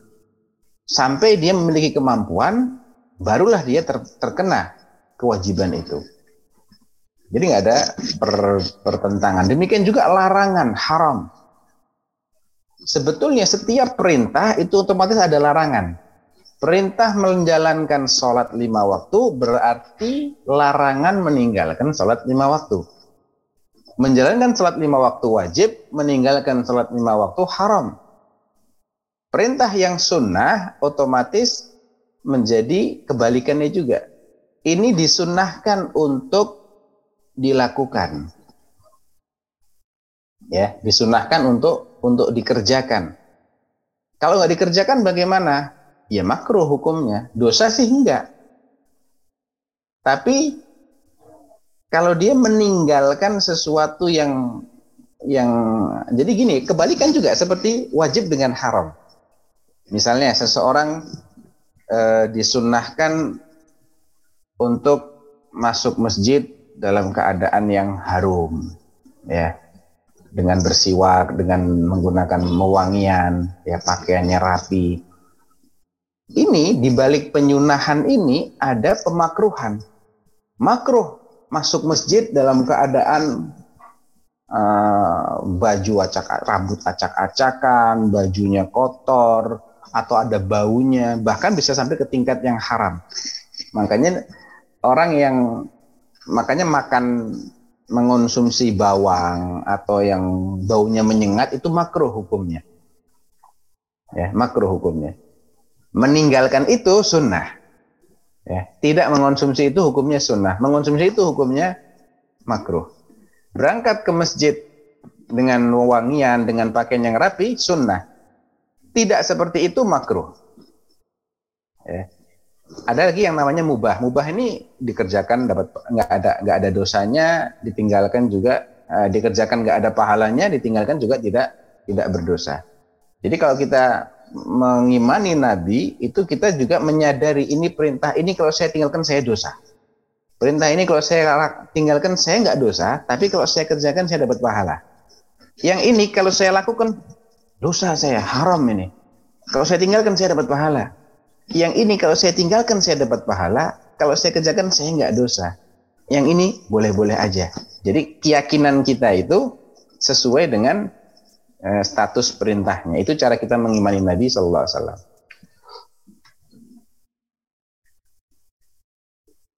Antum masih mute dok, nggak kedengeran. Baik, terima kasih Ustadz. Mohon maaf Ustadz. Baik, uh, ini pertanyaan lagi dari sahabat kita Ustadz dari Faridah Aulia. Uh, izin bertanya Ustadz, Afwan Ana masih belum paham Ustadz perihal masalah jika hadis Nabi terjaga keasliannya, namun mengapa masih ada hadis-hadis palsu yang beredar di masyarakat? Mohon izin untuk dijelaskan perkara ini. Itu yang pertama Ustadz. Hmm. Yang kedua adalah untuk hadis riwayat bil makna, apakah hadis tersebut tidak bisa mencapai derajat sohih? Karena syarat dari hadis sohih adalah tamubdob atau hafalannya sempurna. Terima kasih Ustadz. Ya, ini kayaknya murid Ana di, di STDI ini. Namanya nggak asing. Iya betul. Yes. Mahasiswa STDI ini. Baik. Uh, pertama, adanya hadis palsu itu justru menunjukkan kalau ilmu hadis itu terjaga. Karena dia bisa menyeleksi, dia bisa mendeteksi. Antum punya alat detektor atau mesin PCR lah Mesin PCR ini kadang orang diperiksa, wah positif. Orang lain diperiksa negatif. Berarti dia bekerja nggak ini alatnya? Bekerja. Bekerja. Bekerja. Tapi kalau semua orang negatif, nggak ada yang positif, rusak ini alat. Dia nggak bisa lagi mendeteksi. Jadi kok ada ulama mengatakan ini hadis palsu, ini hadis batil, ini hadis mungkar. Berarti metodologi yang dirumuskan oleh para ahli hadis itu terbukti masih efektif dan ampuh. Karena mereka bisa menilai hadis-hadis yang beredar ini menggunakan metodologi itu. Dan semua orang yang mempelajari metodologi ini, dia bisa memberikan penilaian yang sama. Ini menunjukkan apa? terjaganya hadis Nabi. Seandainya hadis Nabi itu nggak terjaga, nggak akan muncul tuh istilah hadis palsu. Ima semuanya palsu atau semuanya asli, atau semuanya nggak jelas. Ini berarti ilmunya sudah sudah melempem, sudah nggak nggak bisa lagi diterapkan. Ya seperti alat yang sudah sensornya sudah rusak. Dia nggak bisa lagi mendeteksi. Ini lolos saja semua, lolos, lolos, lolos, atau semuanya ditolakin, mati sudah sensornya, tertolak semua. Ini ini sudah harus diganti. Tapi selagi itu masih bisa dibedakan dan alasannya itu masih bisa di, dijelaskan secara ilmiah. Karena orang mendoifkan hadis itu nggak sembarangan, nggak bisa. Ini menurut saya doif. Loh, apa alasannya? Dari sisi mana Anda mendoifkan? Kalau dia ngawur, dia akan disalahkan oleh orang-orang yang mengerti ilmu ini. Ya. Sebagaimana ilmu-ilmu yang lain juga sama. Itu yang pertama. Yang kedua, kita nggak perlu fobi dengan adanya hadis palsu. Saya tanya, ada nggak barang-barang KW ada kan? Ada. Sepatu KW, tas KW, elektronik KW. Terus apakah Anda dengan alasan itu Anda oh udah kita nggak usah beli laptop ntar ada merek KW-nya. Kita nggak usah beli obat-obatan ntar itu yang KW yang kita beli. Kita nggak usah beli sepeda, nggak usah beli mobil, nggak usah beli spare part. Nggak kan? Tetap aja kalau antum perlu antum beli. Dan antum antum bisa mendapatkan yang asli kalau mau. Kalau mau ya. Tanya kepada ahlinya. Tanya ke belinya dari agen-agen resmi. Mau cari spare part yang asli, ya beli dari dealer resmi. Jangan beli dari tempat-tempat yang nggak jelas. Kalau mau cari hadis yang asli, ambil dari Sahihain. Ambil yang telah dinyatakan valid oleh ahlinya. Kalau nggak tahu, tanya, jangan diam. Orang nggak tahu nggak boleh menilai. Iya kan? Boleh nggak orang nggak ngerti apa-apa dia menilai, ah ini palsu. Loh, atas dasar apa Anda katakan ini palsu? Kan Anda bukan ahlinya. Iya. Tanya dong sama ahlinya. Intinya begitu. Baik Ustaz. Baik Ustaz. Terima kasih Ustaz. Kita masih lanjut Ustaz ya. Ini ada pertanyaan lagi dari sahabat kita Berial. Bismillah Ustaz izin bertanya. Bagaimana menurut Ustaz perkembangan ilmu hadis di zaman sekarang? Masih banyakkah ulama di dunia yang pakar dalam ilmu hadis? Dan untuk di Indonesia sendiri, di mana tempat belajar ilmu hadis yang terpercaya, Ustadz? Barakallahu fiqh. Ya, ilmu hadis tidak akan mati. Selagi Islam masih ada, ilmu hadis pasti dijaga oleh Allah. Bahkan nggak cuma bahasa Arab tidak akan punah. Ilmu mustalah hadis dengan ilmu hadis dengan seluruh anak cabangnya akan senantiasa terjaga selama Islam ini masih ada di muka bumi. Jadi kapan ekspernya? Hari kiamat ekspernya. Bahasa Arab juga ekspernya nanti kalau sudah nggak diperlukan lagi bahasa ini, artinya sudah selesai, umur dunia sudah selesai, orang tinggal mendapatkan balasan masing-masing, ya mungkin nggak perlu lagi belajar bahasa Arab gitu ya. Tapi selagi Al-Quran ini masih jadi kitab hidayah, maka bahasa Arab pasti akan terjaga, hadis Nabi juga pasti akan terjaga, ilmu tafsir juga akan. Karena ini semua adalah bagian yang tak terpisahkan dari Al-Quran. Berkembang terus, pasti berkembang terus. Cara berkhidmat kepada hadis Nabi ini berkembang luar biasa sekarang. Jadi dengan adanya software-software yang memudahkan seseorang untuk melacak keberadaan hadis, untuk mencari maklumat-maklumat tentang perawi ini sangat luar biasa perkembangannya akhir-akhir ini. Ya. Kita sangat bersyukur dengan berkembangnya ilmu IT ini sehingga sangat memudahkan eh, orang-orang uh, yang berkecimpung di dunia hadis ini untuk mentahriz. Dulu masalah tahriz itu membutuhkan keuletan yang luar biasa. Dan di masa itu Allah hidupkan orang-orang yang super ulet dengan kehafalan yang super jenius otaknya sudah nggak kebayang oleh kita. Bagaimana mereka bisa menghafal sekian banyaknya nama orang nggak ketuker. Habisnya fulan, fulan, habisnya fulan, fulan, habisnya gini, gini, redaksinya begini. Itu Allah Allah hidupkan di masa itu.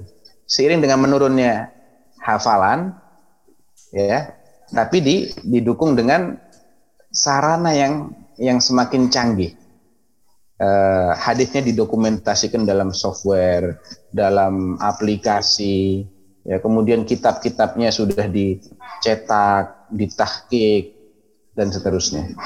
Kalau ingin belajar di Indonesia, saya bisa rekomendasikan STDI Imam Syafi'i. STDI Imam Syafi'i Jember, di situ ada prodi ilmu hadis. Ya, ada prodi ilmu hadis di Indonesia ya. Saya dosen juga di situ, ada teman-teman lulusan dalam dan luar negeri juga menjadi dosen di situ. Nah. Baik Ustadz. Nah, terima kasih informasinya Ustadz. Baik, kita masih lanjut ya Ustadz ya. Ini masih banyak sekali pertanyaan kita pada hari ini Ustadz. Berikutnya Ustadz dari sahabat kita uh, Gilang Akbar. Assalamualaikum Ustadz. Uh, apa perbedaannya antara mutawatir, sahih rizari, dan sahih lighairihi? Mutawatir, sahih lidzatihi dan sahih lighairihi. Ya. Iya, Ustaz. Mutawatir itu suatu berita yang ketika terdengar yang mendengar tuh langsung yakin itu mesti benar. Gitu ya. Langsung menimbulkan keyakinan akan kebenaran berita itu biasanya itu berita yang diriwayatkan oleh banyak sekali orang. Jadi dalam level-level sanat, sanat itu ya ada mulai dari Rasulullah satu cuma Rasulullah ya. Sahabat yang meriwayatkan dari Rasulullah ada berapa orang? Ada banyak. Kemudian dari sahabat ini turun ke kalangan tabiinnya. Ada banyak berapa orang? Ada banyak juga. Dari tabiin ke tabiin tabiin juga banyak sampai dia di dikodifikasikan, dicatat dalam sebuah kitab hadis, misalnya dalam Sahih Bukhari, dalam Sahih Muslim. Berarti kan sanatnya sudah terdokumentasikan. Kita baca Sahih Bukhari, kita temukan, wah ini banyak nih sanatnya ini. Langsung terbetik dalam benak kita, ini mesti benar. Kenapa? Karena mereka ini berasal dari berbagai daerah, berjauhan, kok semuanya bisa sama-sama menyampaikan kata-kata ini? Padahal di zaman itu belum ada sarana komunikasi yang canggih. Sehingga nggak mungkin itu karena kong kali kong mereka. Di masa yang sama tersebar ini sahabat-sahabatnya Rasulullah ini ada yang tinggalnya di Mesir, ada yang di Medina, ada yang di Mekah, ada yang di Yaman, ada yang di Irak, ada yang di uh, Suriah. Kok semuanya mengatakan Rasulullah bilang begini? Itu di ditransfer ke murid-murid mereka yang juga nyebar di berbagai daerah. Ditransfer lagi yang nyebar. Kok sama ya? Nggak mungkin nih mereka bersepakat. Karena nggak ada sarana untuk bersepakat di masa itu kecuali kalau memang itu mereka mendengarnya begitu. Jadi nggak dibuat-buat itu. Nah itu namanya mutawatir. Ada yang namanya sahih lidatihi. Sahih lidatihi itu walaupun dia cuma satu jalurnya, satu sanatnya, tapi semua perawinya itu sikah. Kekuat apa namanya? kredibilitasnya mumpuni. Keakuratan hafalan mereka juga mumpuni. Jadi kualitas hafalan itu juga di, dibikin great oleh para ulama kita. Misal nih, ada orang dikasih 100 hadis, dia bisa menghafal semuanya salahnya cuma sedikit sekali. Wah ini grade-nya top ini. Ada yang dari 100 itu dia cuma salah 5. Ini cukup bagus. Ada yang salahnya 10. Oke lah, apa-apa. Ada yang salahnya 40. Waduh, ini banyak salah ini sudah nih. Beda lagi, grade-nya turun lagi. Jadi kalau yang meriwayatkan itu masih masuk grade yang bagus hafalannya, tergolong istilahnya kalau kalau nilai grade-nya A lah ya. Kalau di kuliah itu ada A, ada A plus mungkin ya. Mungkin ya. ada plusnya plus satu, mungkin ada dua ada plusnya. plusnya, mungkin ada plusnya tiga. Itu tergantung dia mau mau hitung dengan grade bagaimana. Ya, jadi eh, kalau ini yang tergolong A grade-nya, kemudian eh, dia meriwayatkan dengan sanat yang bersambung, tidak ditemukan adanya cacat yang tersembunyi dan juga tidak ditemukan adanya syudud atau menyelisihi dalil lain ini namanya sahih lidhatihi dia nggak perlu penguat dari dari luar. Dari dirinya secara internal sudah sudah sahih sudah benar nih. Ada namanya sahih li ghairihi. Itu ketika grade hafalan perawinya tidak sekuat yang pertama. Misalnya ini ada perawi yang dari 100 hadis yang dia pernah dengar itu yang dia sampaikan secara akurat 70. Yang 30 ini ada salah-salahnya. Tapi masih oke okay lah ya. Ya, tujuh itu kan mungkin masuknya apa ya? B ya. B masih B lah, masih oke. Okay. Kalau C ini udah udah udah agak doif ini C ini. Ya. Ini mungkin 60 ke bawah. Nah, apalagi D, wah itu parah kalau D. Tapi kalau 70 masih oke okay lah. Cuman nggak nggak bisa sekuat yang yang A tadi. Dia mungkin Aduh. perlu perlu orang kedua yang sama-sama meriwayatkan hadis ini dan grade-nya juga B juga. Nah, B ketemu B saling memperkuat dia. Dia menjadi sahih li ghairihi. Dia menjadi sahih karena ada yang lain yang menguatkan dia. Itu analoginya begitu. Baik, Ustaz. Uh, kita masih banyak pertanyaan Ustaz. Kita lanjut ya Ustaz ya. Baik Ustaz. Berikutnya adalah mau dari... Jumat jangan telat-telat loh. Oke, baik Ustaz. Kira-kira berapa pertanyaan lagi nih boleh Ustaz ya? Sampai 10 20 lah. 10 20 Ustaz ya. Baik, Ustaz. Uh, pertanyaan berikutnya dari sahabat kita Ari Purwo Handoyo Ustaz. Barakallahu fi Ustaz. Apabila kita dihadapkan pada hadis yang oleh beberapa ahli hadis derajatnya berbeda-beda, sedang kita tidak mempunyai ilmunya, sebagai contoh hadis tentang makbulnya berdoa pada hari Rabu, ba'da zuhur, ada yang menilai Hasan, ada yang doif. Bagaimana nasihat dan menurut Ustadz gimana Ustadz? Ya sama aja. Kalau ada dokter bilang ini sakitnya anu nih eh, DB atau lagi bilang enggak ini TBC. Ikut yang mana nih dokternya nih? Ah, bingung juga. Tergantung ya, kita ada, percaya. Ada kaidah umum. Kaidah umumnya adalah pilih yang paling terkenal profesionalismenya dari dua ahli ini? Pasti ada. Sama-sama ahli, tapi ada yang lebih terkenal. Kan gitu. Ya, antum ikutin aja yang lebih terkenal. Yang lebih terkenal dari mereka ini siapa? Misalnya Syekh Al-Albani uh. Ya, Ustadz Sufyan mendoifkan. Ya, jangan ikut ana lah.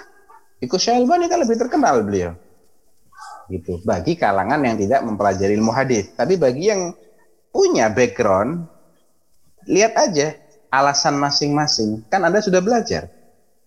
Ya misalnya antum nih dokter. Antum spesialis apa? Uh, saya alhamdulillah bedah saraf Ustaz. Masya Allah bedah saraf.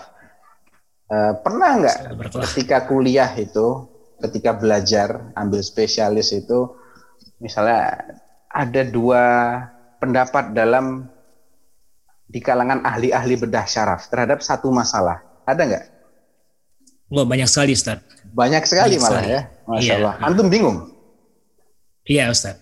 Pasti Sampai bingung. sekarang masih bingung? Sampai sekarang masih bingung dan uh, ya mungkin dulu pada waktu zaman pendidikan karena kita masih belajar ya Ustaz ya. Hmm. Jadi kadang perbedaan pendapat tuh kita ikut ketika kita ini mungkin sikap yang kurang baik ya Ustaz ya ketika kita ketika kita bersama yang A kita ngikutin yang A Ketika kita biar, bersama yang B, biar, kita ikut yang B, Ustaz. Dia dilulusin. Biar dilulusin, Ustaz. Benar, Ustaz. Ya. Yeah. tapi, tapi memang setelah tapi setelah secara secara ilmiah, ya tahu itu kan namanya subjektif ya. Kalau yeah. objektivitasnya bagaimana? Masa kita nggak bisa merojihkan yang mana-mana? Ya, pada akhirnya sih kita kemudian uh, mencari referensi lain Ustadz, misalnya dari internasional atau dari pakar yang lain. Hmm. Kemudian kan biasanya ada ada ada data persentase uh, besarnya makna dari keilmuan tersebut. Nah, di situ lebih baru kita pilih Ustaz. Sekaligus pengalaman Ustaz. Nah, makanya jadi tetap ada kan cara untuk memilih mana yang paling roji itu tetap ada. Tinggal kita ini punya keahlian karena kita emang ahli di situ, ada basic ilmunya atau kita awam. Kalau anak awam, anak nggak mau capek, anak tanya sama antum dia dok, ini yang benar gimana? Anak percaya sama antum udah. Anak ngertinya antum ahli saraf. Misalnya, ya dia hanya berkewajiban yeah. secara syar'i untuk bertanya hmm. kepada orang yang diketahuinya sebagai ahli. Jadi syariat kita ini sangat luar biasa.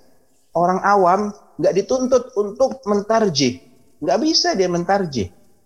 Dia bingung. Ya sudah, Anda cari siapa yang menurut Anda paling ngerti masalah ini. Anak kenalnya cuma dokter uh, Muhammad Radian. Ya sudah antum tanya. masalah saraf. Dikasih fatwa apa? Fatwa dokter maksudnya ya, fatwa medis. Ya sudah diikutin. Iya, Ustaz. Selesai. Tapi kalau sama-sama ini dokter ini ini ada dosennya bilang gini, dosennya bilang gini. Saya ingin yang benar bagaimana? Ya kita lihat dia dosen baru lulus kemarin. Yang ini udah 20 tahun. Ya pasti dia lebih pengalaman lah. Logika dasar kita akan mengatakan dia lebih ngerti. Ya, ini termasuk indikator untuk mentarjih. Sama dengan hadisnya ini disahihkan oleh fulan, didoifkan oleh fulan. Ya kita lihat aja dari situ. Kalau awam. Kalau ngerti, cek masing-masing. Boleh jadi yang baru-baru ini lebih kuat hujahnya. Tapi Anda harus kuasai dulu basic ilmu hadis, baru Anda bisa begitu. Nah, Baik, Ustadz. Terima kasih, Ustadz. Uh, mungkin kita masih bisa satu lagi, Ustadz, kali ya, Ustadz ya. Baik, Ustadz. Dari sahabat kita adalah Agus Sofyan. Wassalamualaikum, Ustadz. Izin bertanya, Ustadz, mohon penjelasan tentang hadis ahad dan bagaimana menyikapi orang yang tidak mengimani hadis ahad. Hmm. Sukran, Ustadz. Jadi ahad itu adalah uh, yang tidak mutawatir. Ya, hadis yang tidak mutawatir semuanya masuk kategori hadis ahad. Ahad, bukan ahad saja, tapi ahad. E, apa maksudnya? Ya pertama klasifikasi mutawatir dan ahad itu bukan ditujukan untuk meragukan hadis ahad, bukan. Kalau ahlu sunnah wal jamaah, orang-orang yang beriman, klasifikasi mutawatir dan ahad ini tidak akan dijadikan sebagai alasan untuk meragukan yang ahad dan hanya menerima yang mutawatir. Karena apa? Karena pendefinisian antara mutawatir dan ahad itu juga debatable. Tidak ada kesepakatan. Ya. Sesuatu yang tidak disepakati itu nggak bisa dijadikan sebagai tolak ukur. Betul nggak? Kalau ahli-ahlinya aja nggak sepakat, bagaimana kita akan mengklaim ini yang benar? Ya itu benar menurut sebagian, tapi menurut yang lain bukan yang itu. Nah ini nggak, boleh dijadikan sebagai alasan untuk saya hanya mau nerima yang ahad. Sekarang yang ahad yang mana? Nggak ada kesepakatan ini disepakati sebagai ahad, yang ini disepakati sebagai mutawatir. Banyak sekali yang masih uh, saling overlap gitu. Yang kedua, hadis ahad itu maksudnya adalah hadis yang tidak mencapai derajat mutawatir, tapi kalau dia valid, maka kekuatan hukumnya mengikat, berlaku, wajib diimani.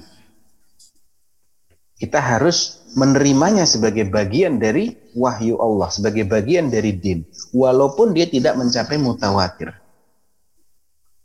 Ya, uh, Anda ambil contoh begini. Ketika uh, misalnya ya, di antara yang mendefinisikan mutawatir itu, kalau acuannya adalah jumlah perawi, maka ada yang mengatakan minimal diriwayatkan oleh 10 perawi. Dari level sahabat minimal 10 sahabat, level tabi'in minimal 10 tabi'in, terus 10 10 10 10 10 sampai dia dibukukan. Itu namanya mutawatir. Itu yang minimal loh. Ada yang misalkan minimalnya 12. Artinya ketika di salah satu level itu ada yang kurang dari jumlah minimal tadi, misalnya 10 10 9. 10 10. Ini nggak masuk mutawatir. Masuknya ahad. Bagi yang meng, meng, mengacu kepada 12, ya semuanya harus 12 nggak boleh kurang. Begitu ada yang kurang, salah satu levelnya nggak nggak nggak genap 12, masuk lagi kategori ahad. Jadi kan nisbi banget. Ada yang mengatakan minimalnya 20, ada yang bilang minimalnya 40, ada yang bilang minimalnya 70. Bayangkan. 70 sahabat, 70 tabi'in, 70 tabi'in, tabi'in, 70, 70, 70. Ini baru mutawatir. Nah sekarang mau pakai yang mana? Nggak ada kesepakatan. Nah, jadi klasifikasi ini sekedar untuk wawasan saja, wacana saja. Karena Allah Subhanahu wa taala nggak pernah kok mensyaratkan taati Nabi kalau hadisnya mutawatir. Percayai Nabi kalau hadisnya mutawatir. Enggak. Ati Allah wa ati'ur Rasul. Wa ma atakumur rasulu fakhudhuhu. Wa ma nahakum anhu fantahu. Apa aja yang dibawa oleh Rasul SAW. Yang penting valid. Nah, jadi yang penting adalah valid nggak berita ini. Karena memang kebenaran itu tidak harus mutawatir. Iya enggak? Untuk mempercayai sesuatu apakah harus mutawatir? Tidak. Kadang satu orang kita udah percaya. Tergantung beritanya apa. Siapa yang menyampaikan. Ya, misalnya ini, anak bawa anak-anak kemarin uh, pertama ke dokter uh, bukan nggak anak bawa ke dokter Aisyah ya Cuman anak konsultasikan ke beliau. Masih ingat ini. Dok, ini anak-anak ngeluh sakit perut nih dok. Coba Ustadz dibaringkan dulu. Dipegang perutnya. Lunak atau keras? Ya lunak sih dok. Karena tangan anda bukan tangan dokter ya. Lunak. Oh insya Allah nggak ada sesuatu yang emergensi Ustadz. Kasih aja uh, apa fometa sama apa gitu. Mungkin masalah pencernaan, saluran pencernaan aja. Besoknya masih sakit juga kalau masih sakit, bawa aja ke dokter anak. Anak bawa ke dokter anak. Ketika disentuh di bagian yang tempatnya appendix, sakit dia. Wah ini usus buntu ini.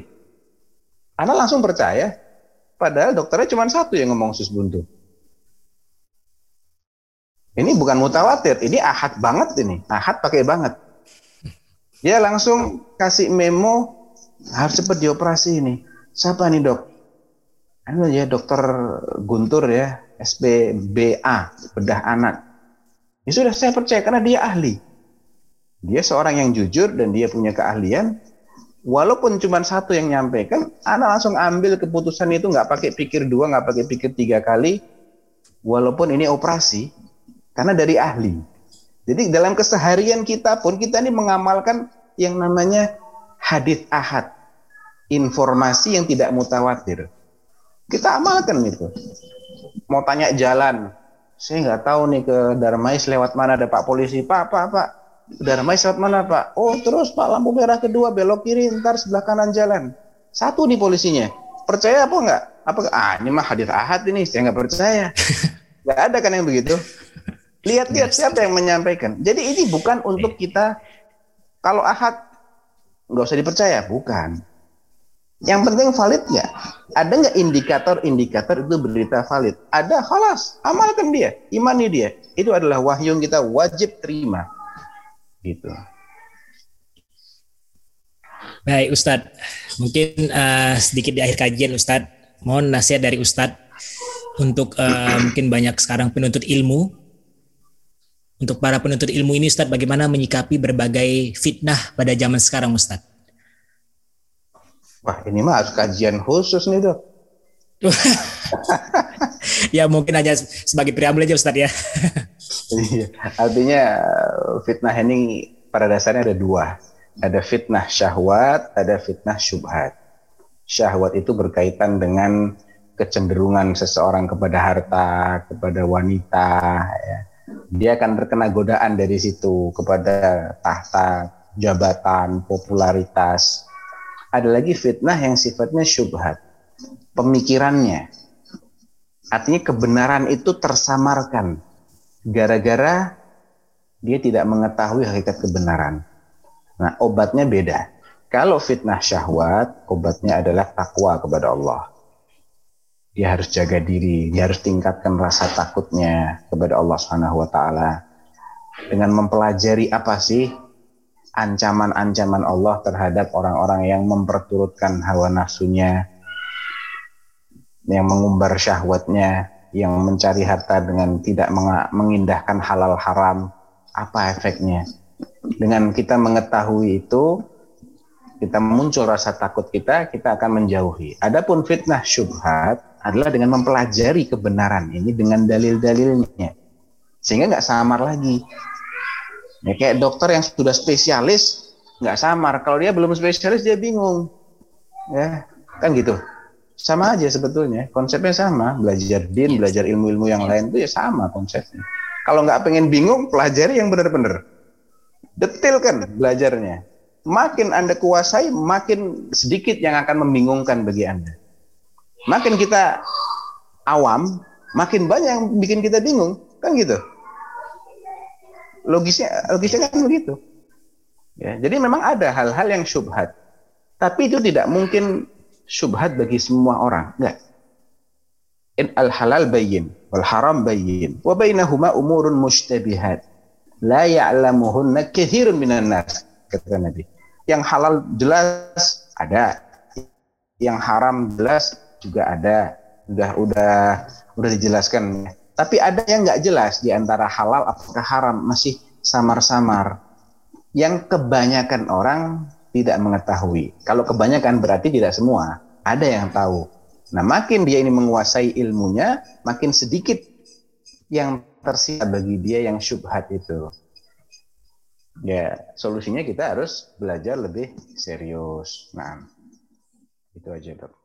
ارجعي إلى ربك راضية مرضية. فادخلي في عبادي. وادخلي جنتي.